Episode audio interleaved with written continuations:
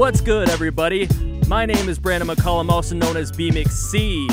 This is Nice Minds. I am joined by a very, very, very special guest, my homie Jerry, aka WAR. What's good, my dude? You know, just uh, trying to live in this crazy, crazy COVID world. So, but I'm doing good. I'm doing good.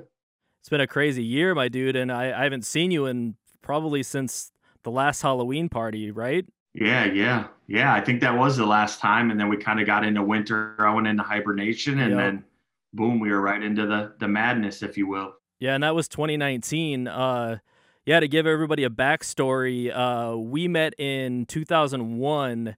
I uh, was just starting rapping, and I was on MP3.com, which is was like a precursor to uh, SoundCloud or even SoundClick. Even before that, MP3.com. It was like I, I want to say it was like the first website where people were really like sharing MP3s and stuff like that. I don't think there was anything before that. Yeah, I don't. At least I wasn't using anything before that. right so yeah so i was in, on there just like scouting for beats and um just anybody that was local that could help me so i think i like did the search for like maple grove osseo and i ended up uh you hit me back and then this dude uh aaron jacobson hit me back and uh, i'm still friends with both of you but you were the one that like you were like yeah come over record uh, you know i'll give you some beats like let's do let's do some shit and it was crazy so yeah i was 16 you were, I think, maybe 25, almost, or were you 26? I think so. Twenty five. Yeah, Yeah, so yeah, yeah, you would have been that 25. makes sense.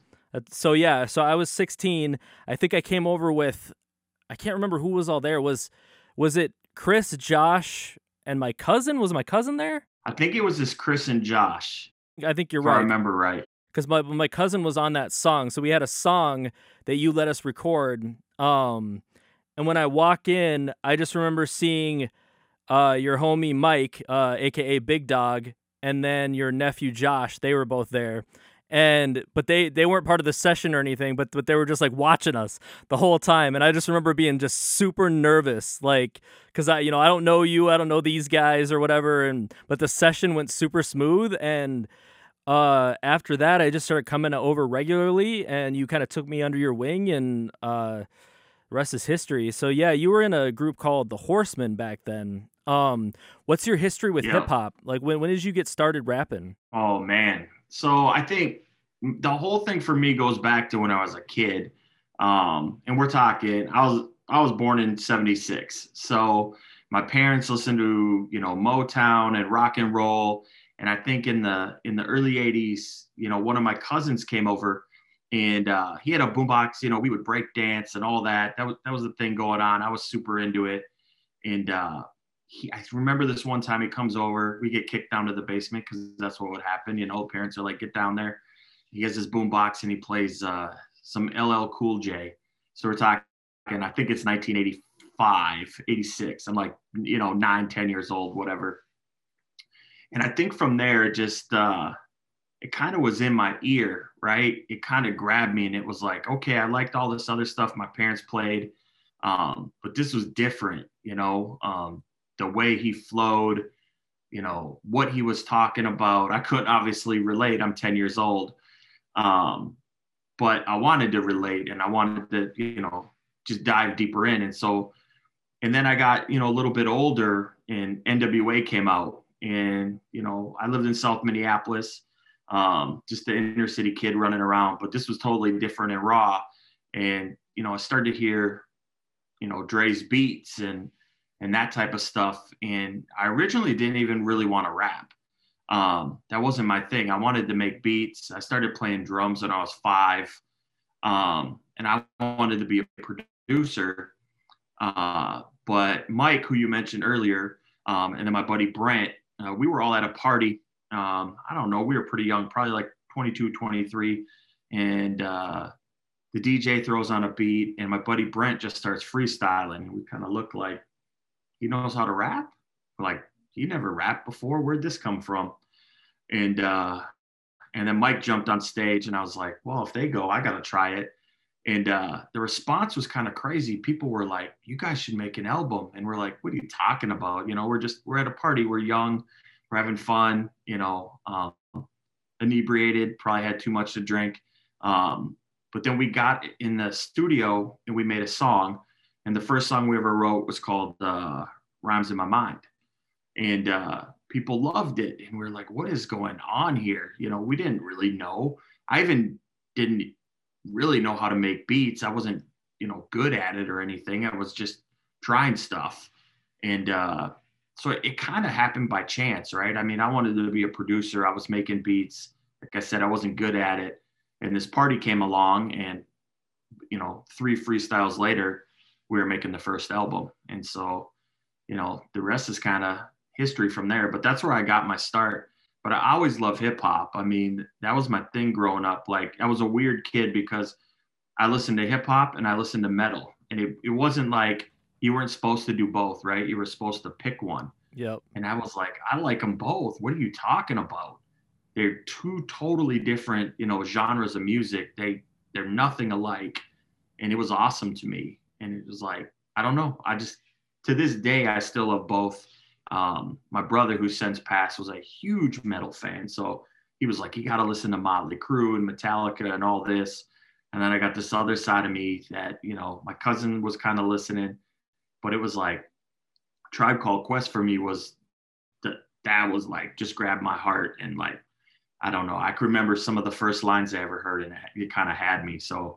I don't know. That's kind of how it all started for me. But I, like I said, I was a weird kid trying to listen to both metal and hip hop. So Hell yeah, yeah. I, n- I never really heard that story. Um, but I mean, yeah, because you were the first.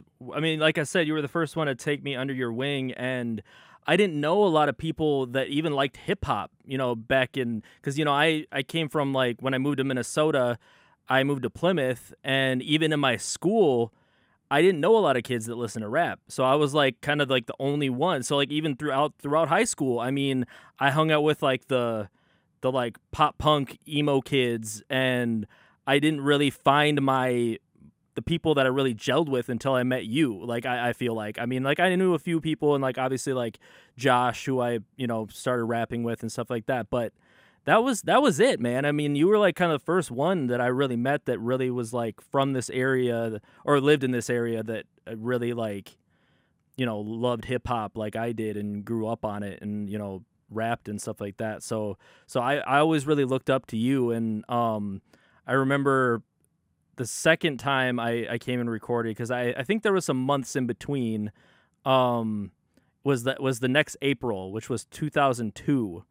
And I, I, I don't know why I remember it was April, but um it was when I started my very first project that nobody will ever hear because it's terrible, but it was called uh um what was it make you say whoa or make them say whoa? I don't rem- even remember the exact title of it.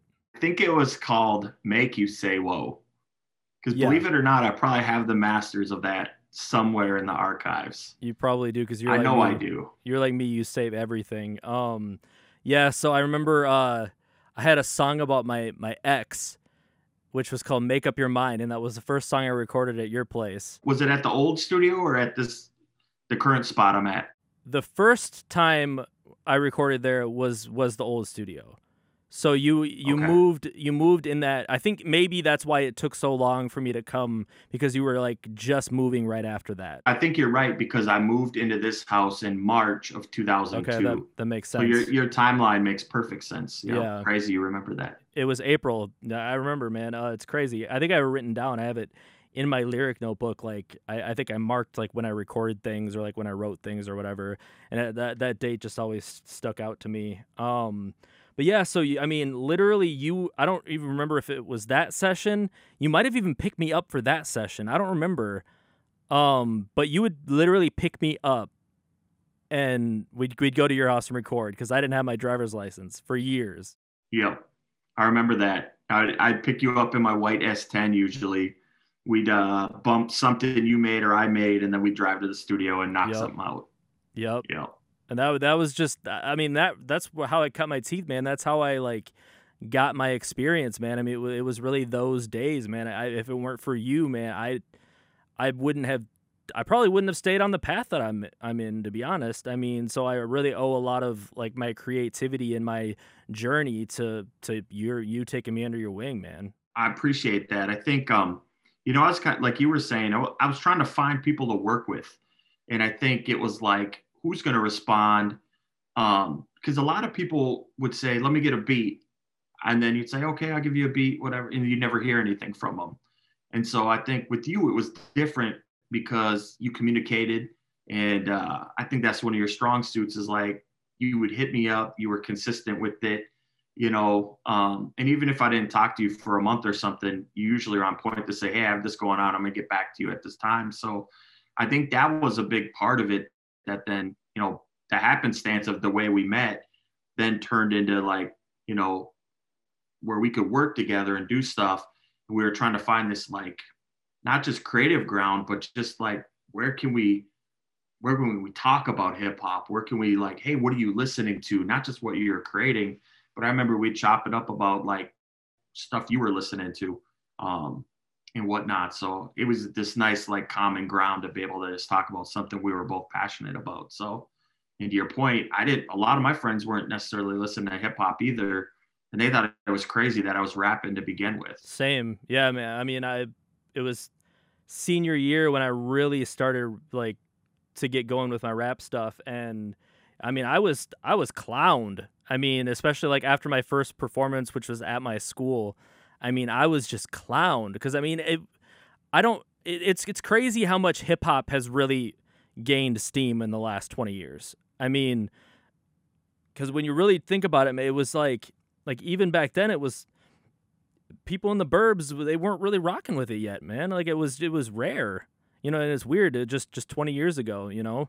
Um, so yeah, like, I mean, like like we were saying, you, you were you were the we were like homies to the like based off of hip hop. Um, and then uh, you started throwing your your parties and stuff like that, your Halloween parties, and I would perform every single year that I could. I mean, I know I missed a few because of like work and shit, but um, you would always invite me, and man, those were the coldest Halloween parties.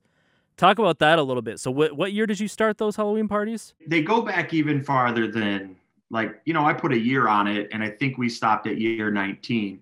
They went before that, and so the reason I kind of coined it the way I did is that's when I took over planning it, booking it, you know, throwing it, and it was really mine.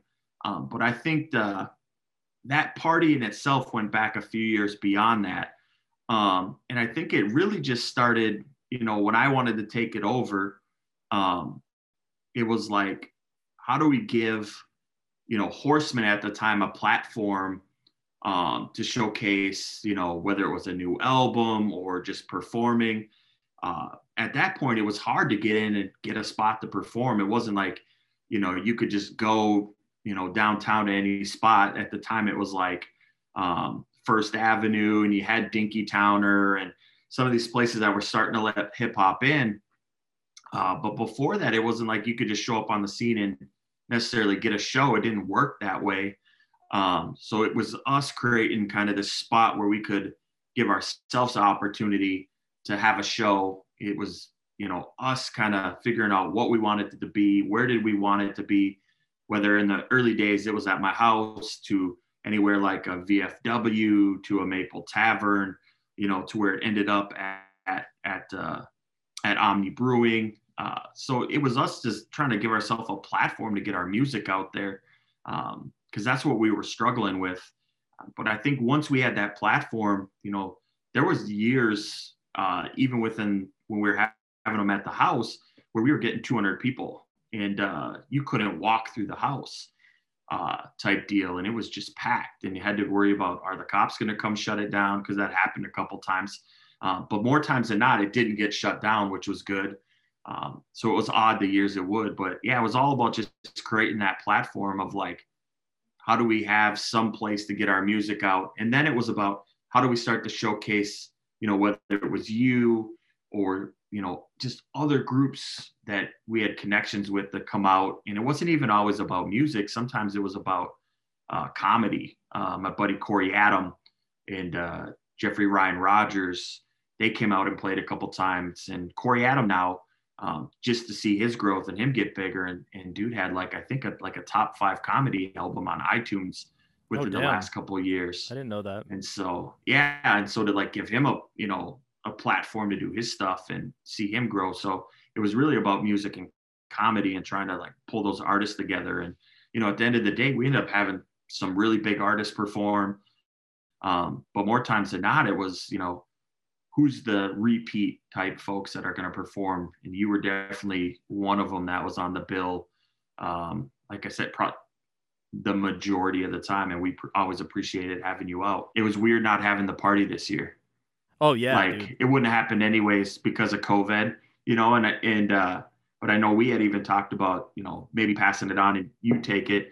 Um, but yeah, it was definitely weird sitting here on the, the weekend that it would have been and just been like, oh, that's odd, right? There was no way to feel but odd. that was a bummer, man. I mean, with COVID, I mean everything, but I mean, yeah, those parties were were epic, man. I mean, it became a yearly tradition for for not only me but for a lot of my friends too. I mean, because there was a good while where like the my same group of friends were coming like every year. Like it would be, you know, like Carnes and Nemo and you know Seth or Josh and you know just like a whole crew of people would would usually roll through and yeah, we had your house fucking rocking like when it was when it was at your house, man. I mean that that was that was crazy. Those those those are some of my favorite memories that I'll just never forget. Like just timeless, timeless moments, man. And I mean, you had Mac Lethal come through your house, bro. Your house. I know. And I ate um what was crazy about when he came through the first time is it, a lot of these things we're talking about seem like random kind of chance. Our meeting, um, you know, me even starting rapping. The Mac Lethal thing again was like a little bit of I think I had looked at his tour schedule and I saw that he was gonna be in Minnesota.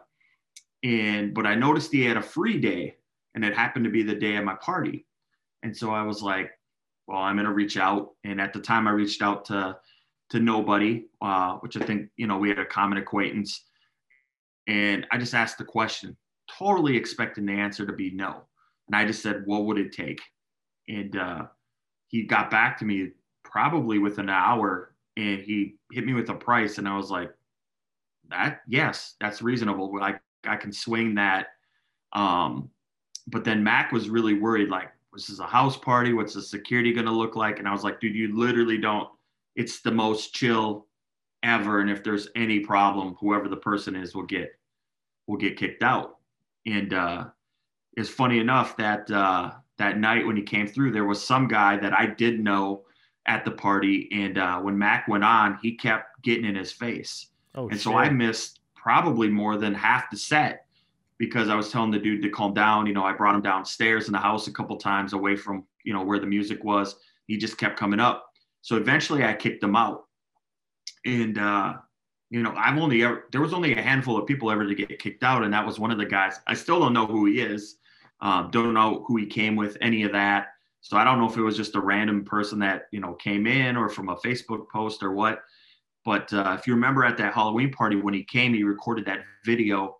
Um, I think to the song it's called "Happy to Be Living." It's on YouTube. It's got like seven hundred fifty thousand views. yeah. I never saw any of that. Didn't know it was recorded. I'm not in the video. Um, but yeah, that's that's a trip in itself to go read the comments and see what people say about it. You know, like they're like people will say where he actually is, his neighbors in Kansas City, and I'm like, you guys have no clue. You're just talking out your ass, right? Because it's my house. It's funny too because I can't like even the story that it put in the description was not what it was. Like I can't remember what he No. said, but he's like he's like I I performed at my friend's like some something or another, but like it wasn't quite what it was, which was funny. Yep. Um, but it was Yeah. it was your house party, and yeah, people can go and look that up. Uh, it's called Happy to Be Living, right? Yep. And uh, the crazy thing about the video is uh, my buddy Andy was Richard Simmons that year. So, uh, you know, probably aged myself, but rocking to the oldies or something like that. It was called Sweating to the Oldies. Um, and he came as Richard Simmons and he gets clowned in the comments constantly. Nobody knows who, who he is. They're just like wasted white dude in a dress. and uh, so it's pretty funny just to read through the comments. And uh, then the second time we had Mac Lethal, uh, my buddy Andy dressed up as uh, Richard Simmons again. So I thought that was pretty funny. That was the last Halloween party, the one that uh the last one I was at 2019 and well the last one you had. Um Yep. Yeah, and that that was actually the only time that I was able to to catch Mac at your at your parties because the first time uh, I think my girl wanted to leave early, and I was like, oh damn, like we had just been dating for like a little bit less than a year, so I I you know if if it was like if it was now, I'd be like, nah, I'm staying. Like, get, get a, you know, I pay for an Uber home or something like that. But at the time, you know, this is like a new girlfriend or whatever. I'm like, all right, we can leave. but uh, like, I'm, in the meanwhile, I'm like kicking myself, like, damn, like miss miss Yeah. freaking Mac Lethal. But yeah, man, I mean, like back to the 2020 thing, like 2020 has just put a damper on everything. Cause yeah, I mean, I was kind of gonna take over hosting the Halloween parties with you, and um, it just kind of put a damper on everything, bro. Um, and then Yeah. uh, like I know that that with you when when like the protests started happening, you really got out there and really helped out, man. For anybody that doesn't know me, um, my family uh, creates a very diverse background for me, and I say they create it because they live it. Um, and what I mean by that is um, both my daughters are African American. Um, and so near and dear to my heart, you know, when that type of stuff happens, just as a good human, but even more so when you're when your children uh, go through and live that stuff on a daily, and you know, um, but then almost all my nieces and nephews are um, of mixed race, right? Uh, with mostly being African American and and white, um, and some are Native American and white, and so so to see like that type of stuff is like it's heartbreaking, um, Yeah. and it's it's just not acceptable. And so when that all went down, you know, I grew up in South Minneapolis. That's my heart. Um, my aunt actually lived. The building's not even there anymore, but um, where all the stuff happened at the precinct, I spent a ton of time in that neighborhood because one of my aunts lived there, and you know, my mom would want to stop by, and I'd go run across the street to the arcade, um, and just running around in that neighborhood. That's where I grew up, and so to see that stuff go down, um, you know, the way it did, just for many reasons, just broke my heart. First and foremost, for you know the people, um, and George Floyd and the loss of life, and it's like it's not like that one instance was new, and it's not like I wasn't you know fighting some of that stuff in different ways before with my kids and all the stuff, you know, they go through on the daily, but this just sparked a whole nother level for me that I felt like I got to get out and do something different than what I was doing prior. And so from that, it sparked um, the creation of it's called Feed the People. And so it's really a two person operation with my wife um, where we're just trying to raise funds to, you know, feed people. But it's more about not just food, it's about feeding people's soul and getting them what they need. And so you know when that all happened obviously food was a big thing and one of the ways we helped is we did a we did a food drive for like eight days straight and raised donations and i i brought something like i don't know 12 15 truckloads um, over into that neighborhood and we just got people food water diapers you know because on top of the tragedy of george floyd and everything going on there the folks directly in that community also didn't have anything to eat right? The grocery stores were gone and and all of that stuff. So i was like how do we how do we help out um, the situation of the people living down there in the moment that couldn't get away? Public transportation was shut down and and all of these things. So um, i can't remember the exact number but it was a staggering number it uh, something like $12000 we raised in that time Oh wow. and brought over there and gave directly to the people of that, you know, the neighborhoods there. Um, and so that when I look back at this year, it's like if I achieved nothing else, that accomplishment in alone is like success to know you helped out that many people. Um, and I didn't even get to see a lot of it face to face, which I would have loved, but I know that it all went to good use and went to people that, you know, needed to eat, needed to be fed. So that's where the name for Feed the People came from. And, uh, you know, we've been doing stuff since then too. We did a coat drive this winter. We did a back to school drive, which was cool, where we got kids supplies.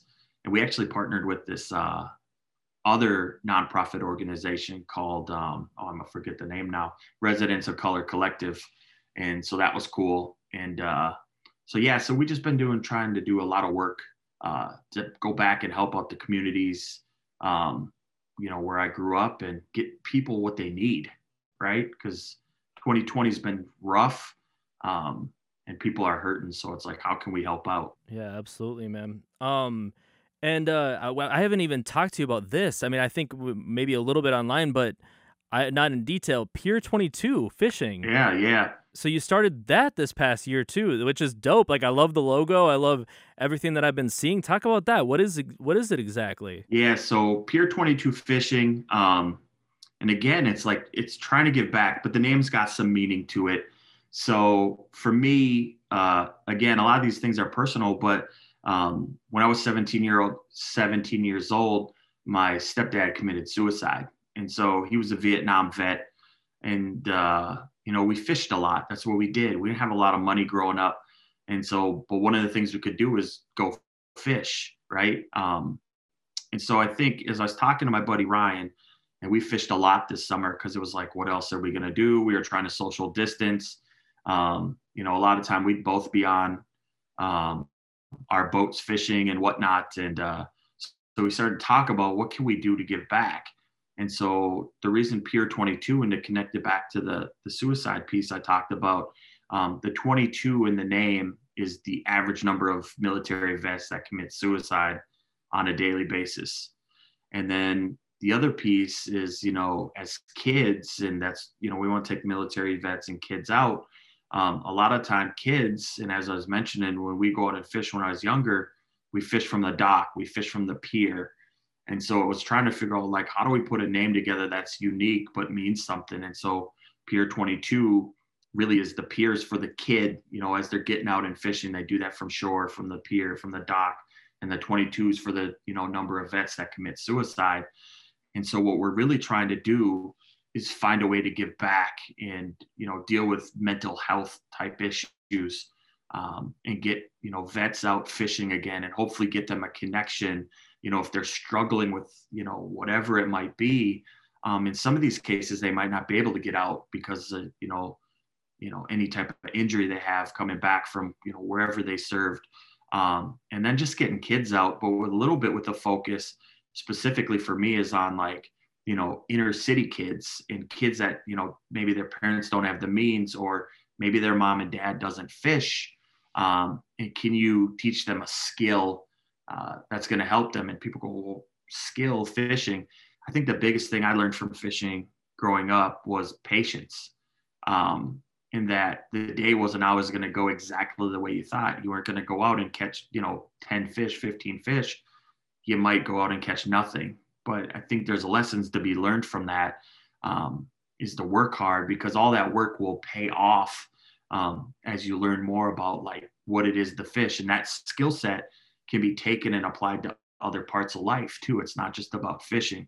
That virtue of like patience can pay off and not realizing not everything comes today. It's about building. And so, um, so right now it's me and three of my other buddies, uh, Ryan, uh, Josh Meyer and Josh Lobbs. And we're really just trying to build this thing up and see where it can go. And, um, you know, hopefully one day even make it into like a, like a fishing company where we have lures and our own rods and all this type of stuff. And, but then still at the essence of it all, being able to give back and, and get people out to fish and, and, uh, and then deal with the mental health um, pieces that are, you know, they're just prominent in our world because all the craziness that goes on. So, so that's what that's about. And, uh, you know, really just trying to find ways to give back. Um, I think I've realized that, you know, being a rapper is awesome and helps me vent and is my therapy. Um, but it probably, I'm probably never ever going to be a multi platinum selling art artist and that's okay. Um, so how do I find other ways to give back and, uh, you know my own mental health it feels good to be able to do that stuff so yeah it's a it's a release for me too to be able to help folks out that's amazing i mean and yeah not only are you teaching them patience and stuff like that but i mean also just catching fish and i mean do you like cook it with them at all or like um you know teach them those type of skills too yeah we'll we'll get into all that type stuff you know we're relatively new we started in october Um, but yeah, it's going to be all aspects, right? So, you know, how do you get out there and how do you even set up your pole? Like what lures should you use? When should you use live bait? Um, you know, down to when you catch the fish, how should you handle it? Um, so big on conservation and, and those type of things. Um, and then, you know, when you do catch the fish that you should be keeping, um, how do you cook and clean them? Like, what's the proper way to do that? And then just how do you take care of the environment, right? Because if you don't take care of it now, it's not going to be there for future generations. Um, and so you got to kind of teach that A to Z type mentality of what does it take to be a responsible outdoorsman and fisherman and do it in the right way with respect um, for nature and for yourself and for your fellow fishermen. So otherwise, it won't. It frankly won't be there for you know generations to come. I would love to help out, man. That that sounds amazing. I love what you're doing with that. We'll definitely take you up on that. Um, we just had our first event uh, this last Saturday, and it was freezing cold. Um, but we, I think we had 27 people out on uh, Medicine Lake in Plymouth. Um, we only had a few kids, but I get it. It was like you know negative 10 or whatever, um, but it went very well considering you know how cold it was. Um, you know, we had houses and warming house and all that stuff. So the folks that came out were nice and toasty and could, you know, get into a nice house and all that. And uh, that was crazy because we had a lot of people help us out with, you know, loaning, loaning us their fish house for the day or a heater um, and all that stuff. So it went really well. But excuse me, I think the next time uh, we have folks out, it'll probably be a little bit warmer, probably in the spring here. So we'll get you out, get you on some fish. So for sure. That's what's up, man. Yeah, it's been a it's been a minute. I was trying to think of the last time I've been fishing, and probably since I was in my late teens, early twenties, probably. So at least like 15 years, probably. But I mean, when I was a kid, man, I mean, when I especially when I first moved to Minnesota, that was my jam. I mean, I would like we would go up north, you know, at my my aunt's cabin, and I would just stand on the dock. That was like my thing. I was always on the dock fishing or you know out in the boat with my dad or my uncle fishing. I mean that's I was just obsessed when I was younger. I don't know why I didn't continue as I got older, but um I guess life and hip hop happens and um just uh just got out of that. But I would it's something I, I've been meaning to and wanting to get back in. So I feel like this would be a good excuse to to dive back in if you needed any help with anything. For sure, we'll be in touch. We'll need the help, and just to get you out, I think would be good. And uh, experience some fishing and uh, put you on one. So, you know, that was the craziest thing with this last year. I got to fish more than I ever had before. And uh, I took my son out quite a few times and uh, he got on some pretty nice fish and to see his excitement uh, was pretty crazy. Uh, I think we were out, it was maybe May or June, and he caught his uh, personal best uh, largemouth bass and man, the look on his face when he hooked into it, it was it was nuts. Like he was like, "Help me reel it in," and I was like, "No, nah, this is all you." and uh, then then he got it in, and like I don't know, I'll I'll uh, I'll send you the picture, but his face in the picture is just like this look of enjoyment and excitement and like you know just, accomplishment of like, look what I did. And so now that's all he talks about is like, man, I can't wait till we can go out again and bass fish and I can catch a bigger one. So so he's got the fever now. That's super dope, man. Hell yeah. So I mean, yeah. So you kind of discussed uh what where you want to take Pier Twenty Two, but uh, are you doing anything creatively lately? Like, have you been working on any beats or music or anything? Yeah, that's the other thing. I mean, this whole thing with 2020 is like, I think a lot of people obviously it's it's gotten them down and rightfully so. Uh, you know, people have lost jobs, people have lost loved ones, people have been sick. Um, you know, being at home, people have been depressed, anxiety ridden, all, all these things, right? right? And so for me, I think, you know, I try to be in the studio, not so much writing, but I have been making beats quite a bit. And I think I have 10 that I've made since the onset of, of COVID. And I really try to take my time and, you know, not that I rush stuff before, but I feel like I have more time to to kind of tweak them and get them to where I really want them. Um, and part of it was even like you know instead of just sampling as much it was like playing bass lines and you know just really getting in and tweaking the drums even more than i have in the past so got away from a little bit of just you know using samples which is a big part of you know my beat making kind of process and got a little bit more into like trying to play different pieces and just perfect it a little more, right? Um, I never feel like any of my beats are finished. I always feel like I can go back and add on more, yep. um, you know, or I'll want to remix it or I want to change the drums or whatever. And I was able to take that time. So yeah, I, I, I think I got about 10 that are finished. Um, and most of them are up on SoundCloud and, and whatnot. And then I probably have another half dozen that are like in the works. And, uh, so yeah, so I've been doing that too. Not as much writing, um, which I feel like I need to get more into. I almost feel like I'm in this space though, where in I should just let it go. But if I write some stuff, I'm probably gonna lose a decent amount of friends. And use that term weird because you're like, if you lose somebody and your friend, were they really your friend? But I got so much to say based off everything that went on this year I just got to get to a spot where I can write it in a way that I want to, but not have it lose any of its edge as well. So, because this year's been definitely crazy, you know, on the on the personal level as well. So, um, I think one of the crazy things that uh, happened this summer is my my niece got shot. Yeah. By her boyfriend. That was crazy. That was on her birthday, right? On her 30th birthday, right? Yeah, it was on her 30th birthday. And so I remember, I can remember it very vividly, even though it wasn't that long ago. I had, I got back from fishing that day and I was exhausted. I was sitting on the couch and, you know, I was out for like 12 hours. And I think it was something, it was like 10 o'clock on a Saturday. And my phone rang and it was my sister, Angie.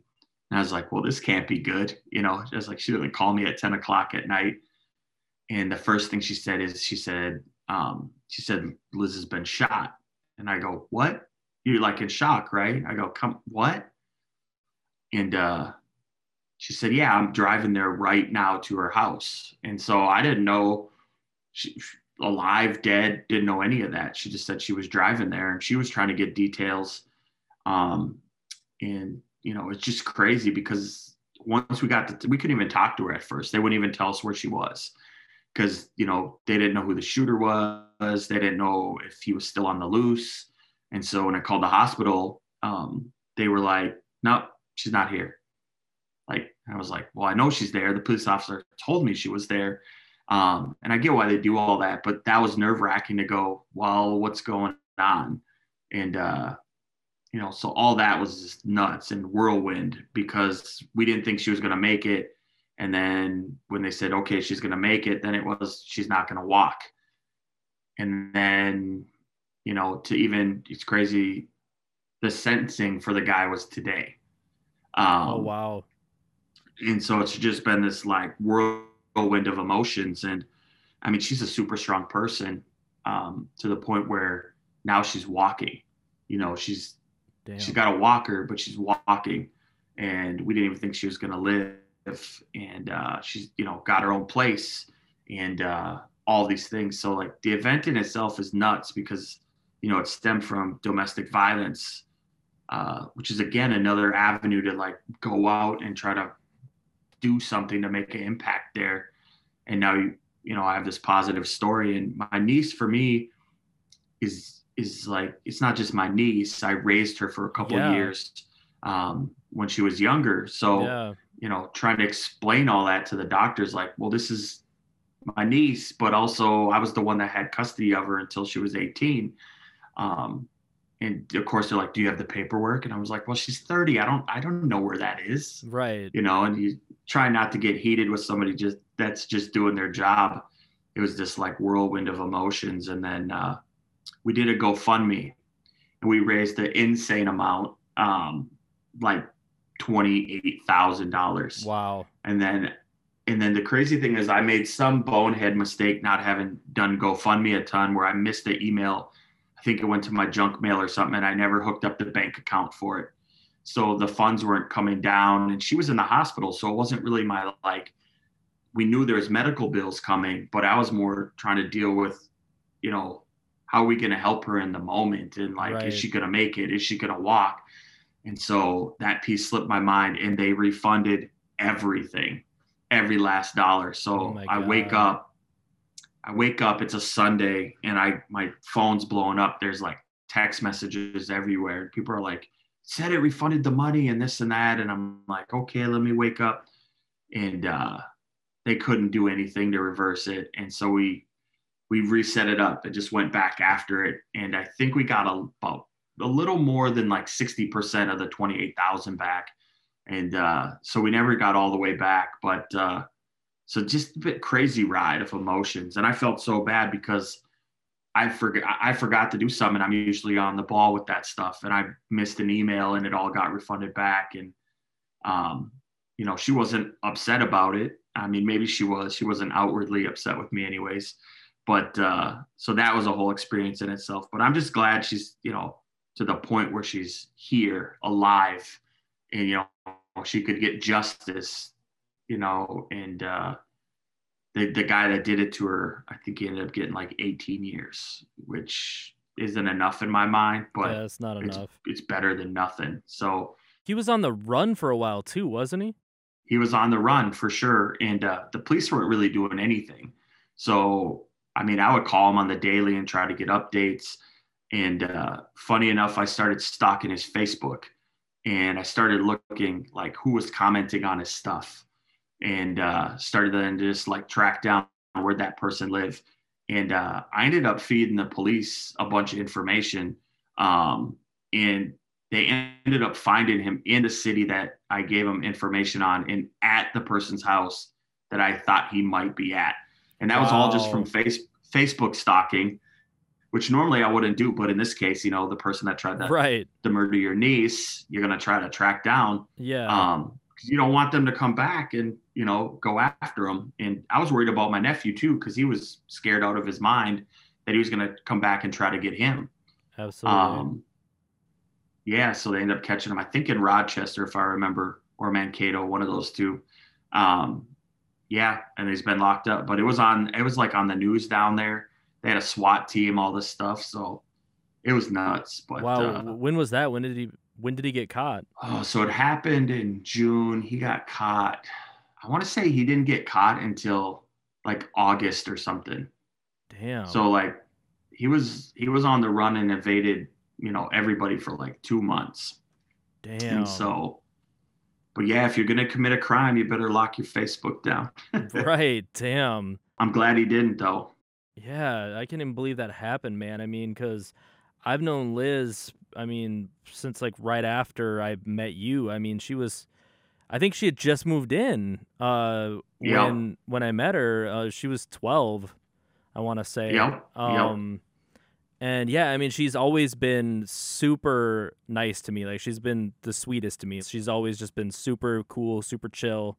Um and I remember she used to just always like come downstairs when we were recording and just bug us and you'd be like go upstairs liz go upstairs and uh, she would come to like like every show that we did and like every halloween party and she was just just the coolest and yeah when i heard that my heart just broke man yeah it's it's still like I, some days i'm still in shock like did that happen right um but her attitude's been phenomenal like I think, you know, when they told her she wasn't going to walk, she was like, no, I'm going to walk. Wow. Um, and so she instantly was like, I'm going to walk. And I even was like, okay, like I wish I could have that type of attitude towards yeah. things sometimes. And uh, just to see her positivity. And I'm sure she's scared sometimes and, you know, deals with, with all types of stuff she probably doesn't even express, but to see her courage and strength and just like the fortitude to say, no, I don't care. You shot me, motherfucker. Like, I'm to walk. You're not to take anything away from me. Um, because she's like, I, I need to raise my son. Right. And so she's got a young son and she's like basically just mind over matter and uh, just putting in the work to do it. And I know it hasn't been easy. And, uh, you know, I should shout out my sister Angie's been like by her side. I mean, I've done a lot, but it's nothing in, in comparison to my sister Angie. Like, um, she's been there like the whole time helping her, taking care of her son, just going above and beyond like type stuff. So it, their bond is quite crazy too. So it's like, I mean, just hats off to them and the work they put in. And so I don't know. It's an amazing story. I can't even do it justice. It's crazy. I mean, I'm I'm so glad that she had that willpower to fight. but but I mean it, it's it's interesting that like when you have that that willpower, just how much people can get through such tough things like that. I mean, it's the same thing with my mom when she had cancer. I mean, Yeah. so many times, like especially when she was in the hospital for 50 plus days. I mean, I saw that woman go from hell and back. And the whole time, she's like, I'm not going to die. I'm to live through this. Like, I'm to, and she's still here and she's still kicking. Yeah. And same thing with Liz. Like, when you, when you have that, that drive and that willpower to live through something like that, I, I feel like it's, I don't, I don't know. I mean, I don't know what I believe when it comes to like God and stuff like that, but it's, it's something with the universe and something with mind power and stuff like that and like when people have that that sort of like i'm gonna do this they do it you know I think there's something to be said for like that positive mindset and being able to. It's not just will your way there, but it's like putting that work in yep to get yourself there. And it's all again, it might be small steps certain day, right especially when you got you know when you're dealing with cancer or a health ailment, but to build on it every day and like have that mentality of like, okay, I didn't feel great today, but I'm gonna push it tomorrow and I'm gonna get to wherever I need to get to. I think that just changes a lot. And so, I mean, I'm sure there's some scientific study on it somewhere, but I just feel Right. like having that positive mindset, whether it's like with health or, you know, the drive to get wherever you are, I think that piece is huge. And then it's setting your own expectations a little bit to be like, okay, I'm not going to get there tomorrow, right? I know it's a grind. Um, and just setting yourself up to succeed that way. So I think a lot of people fail because they might have a goal, but they think they have to get to it tomorrow.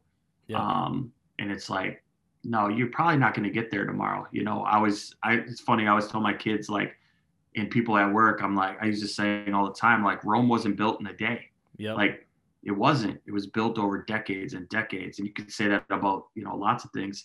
And I just apply that to like whatever I'm working on. Like, it's not going to be built in a day. It's just Yep. not.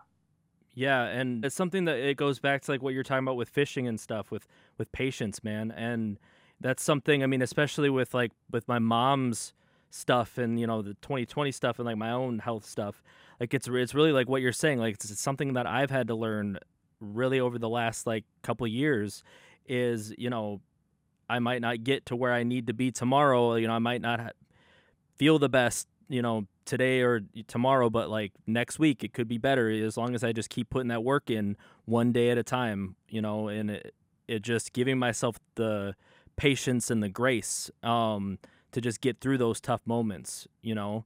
And and yeah it's, it's stories like like know, like Liz that really like you know you think about it and you're just like damn like that's you know it's inspiring man like it's it's it's tragic but it's it's really inspiring like the the human spirit you know you know, the other thing when you're talking about like this positive mindset is like not letting other people define your success, right? yep um, and you defining your own success. So, like, you know, I talked about earlier, like, yeah, I'll probably never be a multi platinum selling artist, but I still think I'm a successful, you know, hip hop producer and artist because I think, you know, I've influenced somebody at some point with the music I've made. And to me, that's success. It doesn't need to be, again, on this like grand scale. Um, because like my success could influence somebody that goes on to do something and they could then influence somebody to do something and at some point you have this like whether you know it or not you have this far reaching reaching web um, of influence and it's not just music i mean it could be in everyday like conversations with your kids you know with your friends in a conversation we have. So again it's i mean i don't know. This the way the universe works is quite amazing and i don't think uh, we even understand it all all the time. So yeah man. I mean yeah when, when you think about like what you were saying like like one conversation with one person can lead to like a positive conversation with another person and it goes back to like you being my mentor uh, like with like music and stuff like that and you taking me under and i've been able to do that for so many other people now. You know but i, I don't know if like I, I would have been able to do that or like kept going enough to like be able to do that if you hadn't done that for me you know? And it's just it, it's just one of those things where it's like it's like you're you know you you taking a chance on me as like friends and homies and um collaborators and um it, it opened up a doors for so many other things and so many other people you know so That's that's really true. That's 100% true what you were saying. And that's success right there, right?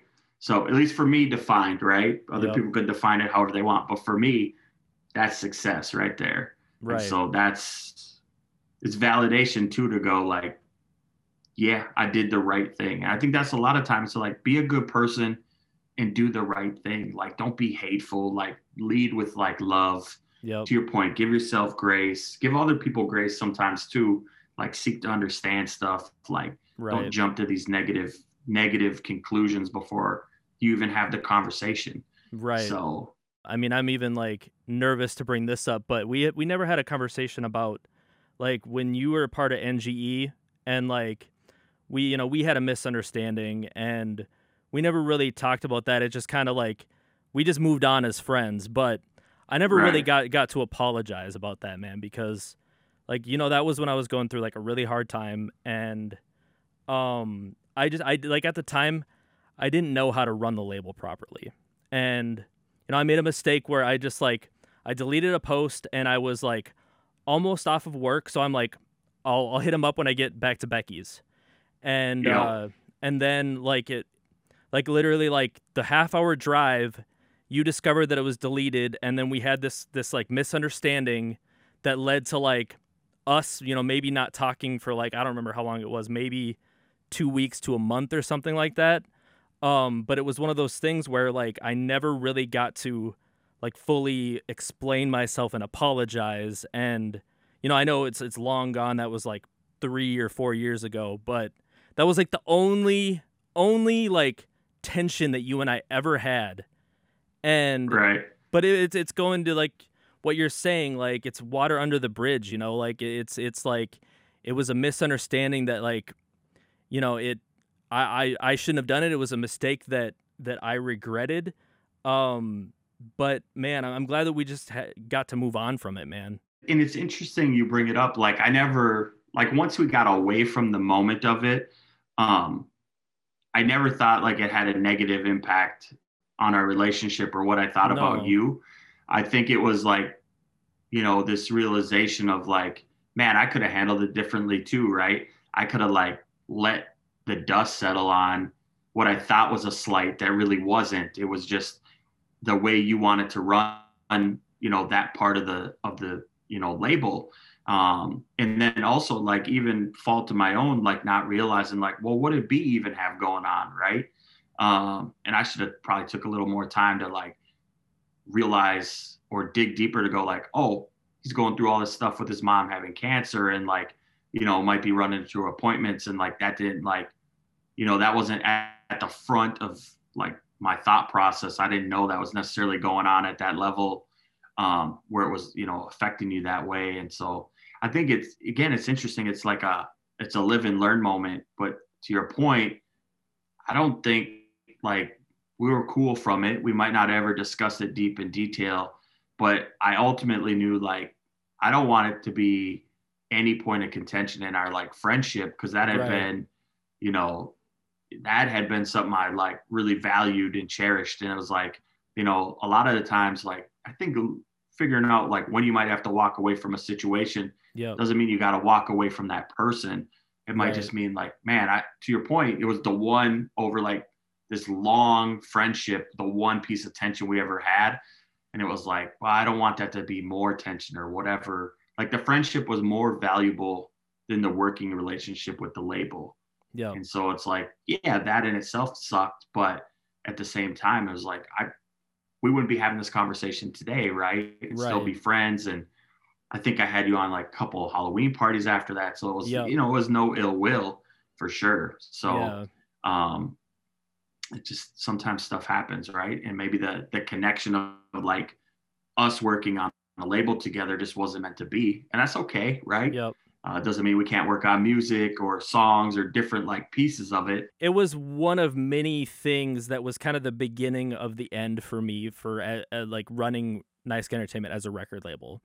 Um, I mean, I, I'm a decent leader enough, but there was too many times where like I would do things like that and then have a complete nervous breakdown after it would happen. Um and like you know basically like oh my god what did i just do? Like i i you know m- might have ruined not only like a friendship that I value like really deeply also like a working relationship but it was like it, it was a bunch of those moments that kind of kind of led me to what I'm doing right now essentially um which is you know this podcast and different ways to to still continue what I do but not in the the same format because I just I never quite knew how to make it all gel you know and make it Right. all all click um and keep it all cohesive the way that like you know let you guys have your vision but also my vision as well it, it was just it was very very hard for me to to do that but i'm i i just want to say that i'm glad that we were able to get through that and i'm i'm glad that the way that we we handled it and um you know ultimately um and I, I just I appreciate you, man. And you you're one of the the friends that I've had that that I I value the most. Like I mean, we're 20 years at this point at the end of this year. Um, and Yeah. it, it's it's 20 years like of you just being a fucking solid individual in my life. Like, and I Appreciate I, that. I can't thank you enough for everything that you've done for me and um just for I, I guess a whole slew of people. I mean, like your impact is is so meaningful and deep in my life, man. So um thank you. No, man, I, I appreciate it, and I, I'm, you know, frankly, I'm honored and humbled. Like, um, I think to be part of NGE was like, and even before that, right? Um, to just be part of your journey has been awesome, right? Uh, I think seeing somebody grow, seeing somebody like learn from their mistakes and be part of that journey is like honestly one of the most fulfilling things uh, for me in this entire world. So it's it's been a pleasure, honestly, um, you know, to be friends last you know 20 years and and just be a part of lot, you know, lots of different ventures, right? Whether it was shows or different songs, um, almost getting arrested shooting the the Halloween video That's the right. one year That was uh, dope. when the police yeah when the police came uh, to the cemetery. Uh, I was like, we're gonna get arrested. I thought for sure. We, we need to talk about that. We can't brush over that. So yeah, um, on the same YouTube channel that this will be posted on, there's a thing still on there called Stranger Things Cipher, um, and we we filmed. It was uh, essentially just a promo for your Halloween party, but it was dope, man. Like it was like Yeah. my, my first like directorial debut, which like I ended up doing like two or three music videos. Um, but it was like one of those visions that I had that like completely came to life, and it was just it was super dope. And we had just gotten done. I think we I think we were done. We we hadn't finished. Had we finished or had we were close to done. We Okay. were going to shoot the outro, and we hadn't yet got to that yet. We were about to set up for it. It probably would have taken us another minute or two, because I think uh, 2JD had like in his head what he was going to say, and he was going to do the outro, and uh, and then all of a sudden we saw the police lights flashing, Yep. and it was like, okay, what do we do, right? So then I think we are finally just like, you know, flash our flashlights. He came over, all that jazz, and he's like, you can't be in here, yada yada. And it's like, we're just shooting a video. And it was weird. If you remember, he knew He my name. recognized you. Yep. No, Yeah, he knew your name. Yeah, he knew your name Yeah, he name. knew my name. he called and you I think he had Jeremiah. ran- Yeah. Yep. So I think he ran the plates or whatever from my vehicle. So he knew it was me or whatever. And then, uh, you know, I think uh, my oldest daughter had been in some trouble like right before that. And he was the officer that came to the house or whatever to bring her up, bring her home when she got in trouble. So he like remembered me and I'm like, oh, great. You know, my daughter gets, you know, brought home for getting in trouble. And now I'm apparently in the cemetery doing something illegal, Yeah. even though we didn't know it was illegal. We weren't really doing anything other than shooting a video Right. Trying to make it look creepy, right? Halloween theme. But that was nuts. So Yeah. I thought we were gonna get arrested for sure. I wish I would have gotten that part on video. Like I, w- I wish I would have just like snuck it and like just kept it kept it rolling. That would have Kept been rolling. that would have been dope. But I mean, yeah, luckily we weren't like some punk kids or whatever. We were respectful or whatever and he was just like, "Yeah, you guys just need to leave." And then we I think we yeah. we shot the intro part that ended up at the beginning of the video at like across the street or something. And then Yeah, yeah, yeah. and then then we were done. But um yeah, and then we shot a follow up video the next year because my buddy uh, Kyle, who I also interviewed for this, um, he let us rent out. Uh, what was that place called? Um, yeah, I don't even know what it was. It's a community center, but it was just like this, and I I knew that I was like, this is gonna be perfect, and it was like this creepy building um that I knew like it wasn't creepy in the day, but like I knew at night it would probably be creepy, and he he let us essentially rent the whole building and do whatever the hell we wanted. And there was like this perfect room that had this stage where it was like this kitchen, but it also had like a stage. I think it was like it used to be an elementary school or something that they converted to something, like a community yeah. center. Um, and so yeah, it had this stage, and we we used that, and we we did. Oh man, that that was an epic. That's that's called Ghost Kids. Um, and people can watch that as well. But that was like my second music video, uh, directorial uh, endeavor. But man, we've done some dope shit, bro. Yeah. And that night was really fun. To your point, that building at night was creepy. It had an old like boiler uh, down in the basement or whatever. And uh, I'm in that video. Check it out. I'm one of the clowns dancing. I'm not a clown. I don't. I was wearing some mask. I can't remember. Pip Boy from Fallout. Yep. Yep. Was rocking that. And uh, but anyway, that was super fun to shoot. I didn't know what we were doing. I just knew I was gonna, you know, try to show up and contribute and uh, figure out how we made it creepy. But it turned out great. Like that also was super fun. So that was fire, man. Yeah, man. I mean, in the past 20 years, man, all the all of our collaborations have just been epic, man. And I I want to figure out more ways that that we can collaborate and we can continue to do stuff, man, because it's just been a pleasure. And I hope that you know we go for another 20 to 40 years you know however however long we're living i hope we keep on being homies and keep on collaborating no for sure for sure and i think uh you know there's been lots of different like ways we got pulled together like if you remember uh big jess hit me up and i think he hit you up and he put us together on honorable mention not even knowing we were on the same label and working together and all that stuff so like did he not know that thing i don't think so uh maybe he did i mean he'll correct me if i'm wrong but uh, I remember he hit me up for honorable mention, and he was like, like "Hey, I got a track for you. Um, I want you to do the track with uh, with this guy B McSee." And I go, "Yeah, yeah."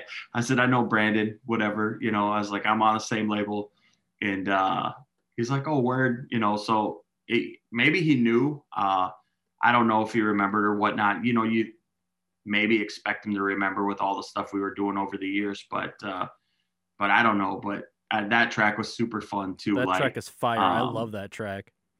Yeah. It's uh so if you guys haven't peeped that, it's all about being an old rapper in this game. Obviously I'm old, my beard's all gray now almost. So um but yeah, you should definitely put a link up to that too because oh yeah, you know the craziest thing is we did that at a Halloween party and Nerd D came up to me and he goes, Yo, yo, let me know when that song comes out. He goes, That's fire. And I was like, It's already out, it's on honorable mention and uh, you know, for him to like say one of your songs awesome and he likes it, I was kind of like, thanks, dude, appreciate it. Oh, Nerd you know, I never know how that? to. Yeah, yeah. And so uh, I never know how to react when people ask you about that stuff. And uh, but yeah, he came up to me at that Halloween party and he was like, "Let me know when that comes out." I must have said something about like it's coming out soon or something, but oh, yeah. I think it was already released. Um, maybe he just didn't hear me right. But yeah, he came up and asked me about it. There's a funny part too. If you go back and listen to the recording, it's totally. Uh, I think at the beginning I say something about an AAP card, mm-hmm. and I think it. I, I think I don't know what the right saying is, but my wife corrected me.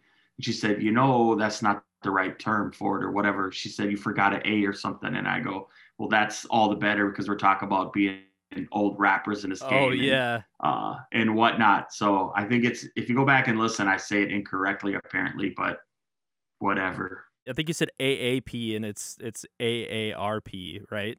Yeah, I think so. Some somebody will like tell us right in the comments at some point. Uh, how many times have we done it live? Like at least two or three, right?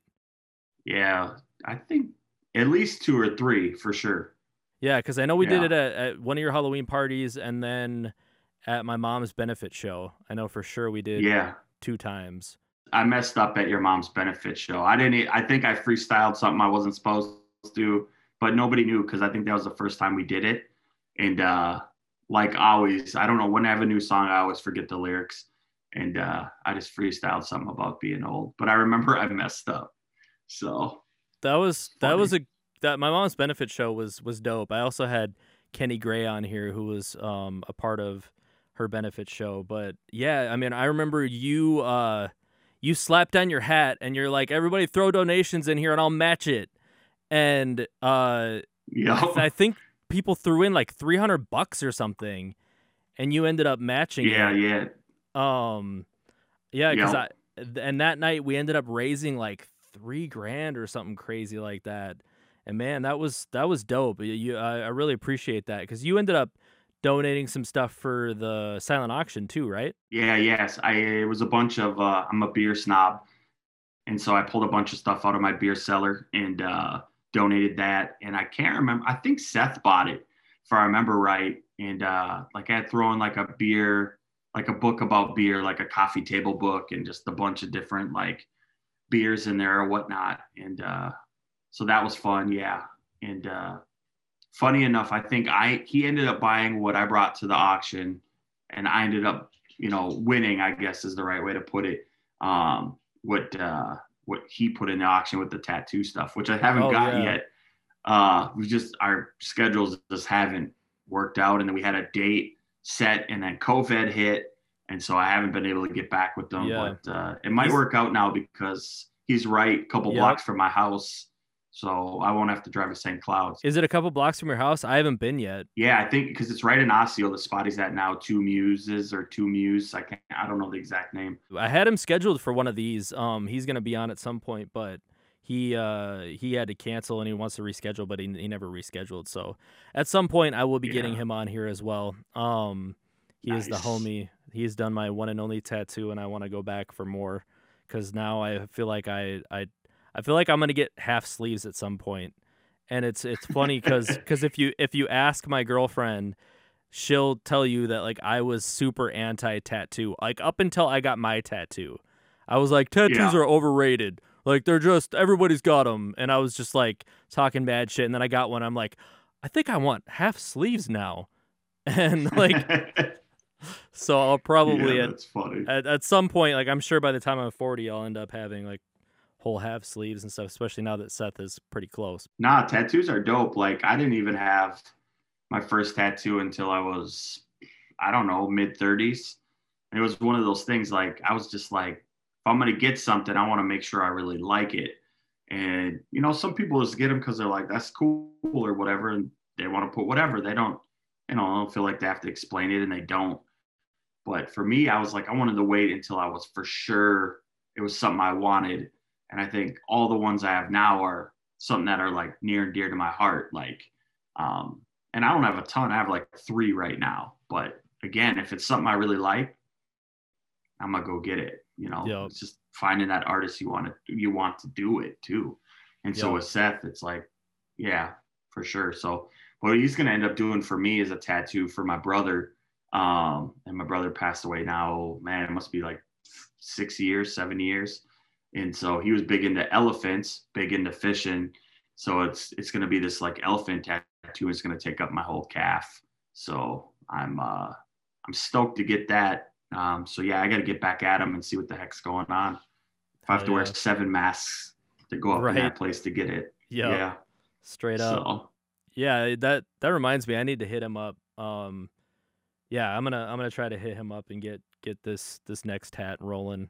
But man, thank you so much for giving me the time today, man. Like I said, man, I really, really appreciate you. You've been the homie for all these years, and um, you've been nothing but supportive and uh, generous, and I just can't, I can't, I could go on and on with all the good stuff I could say about you. So, um, once again, thank you, man.